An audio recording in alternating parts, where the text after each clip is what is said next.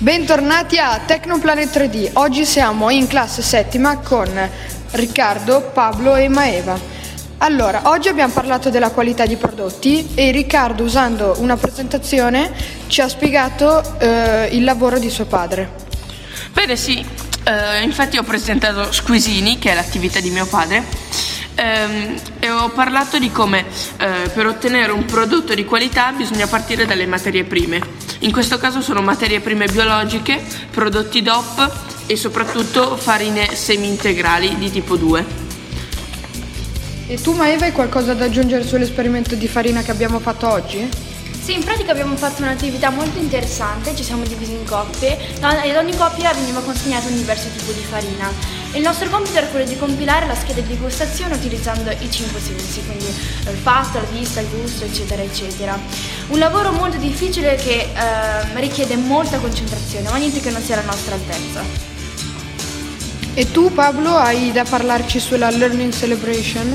Sì Ale, eh, il 18 marzo, eh, aspetta, il 18 marzo presenteremo davanti ai genitori, a coppie, eh, una pagina delle figurine, dell'album delle figurine e in cosa consiste e come funziona un'app, eh, un'app Adobe. Torniamo a Maeva. Maeva, cos'è stata in questo diciamo, esperimento sulla degustazione di farina la, il senso diciamo, più eh, difficile, la parte più difficile?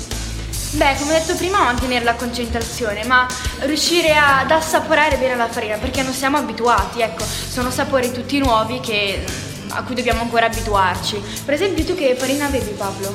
Io avevo insieme ad Alessandro la farina di mais e la farina di avena. La farina di avena era molto buona, anche se un po' amara nel retrogusto.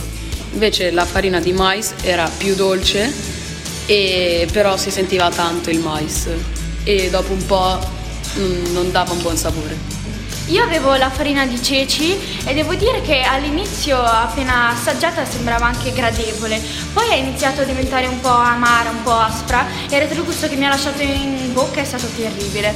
Ma invece la farina di riso era piuttosto gradevole, sapeva di farina tradizionale, però era un sapore più dolce, più delicato. Bene cari ascoltatori, alla prossima allora. Ciao. Ciao.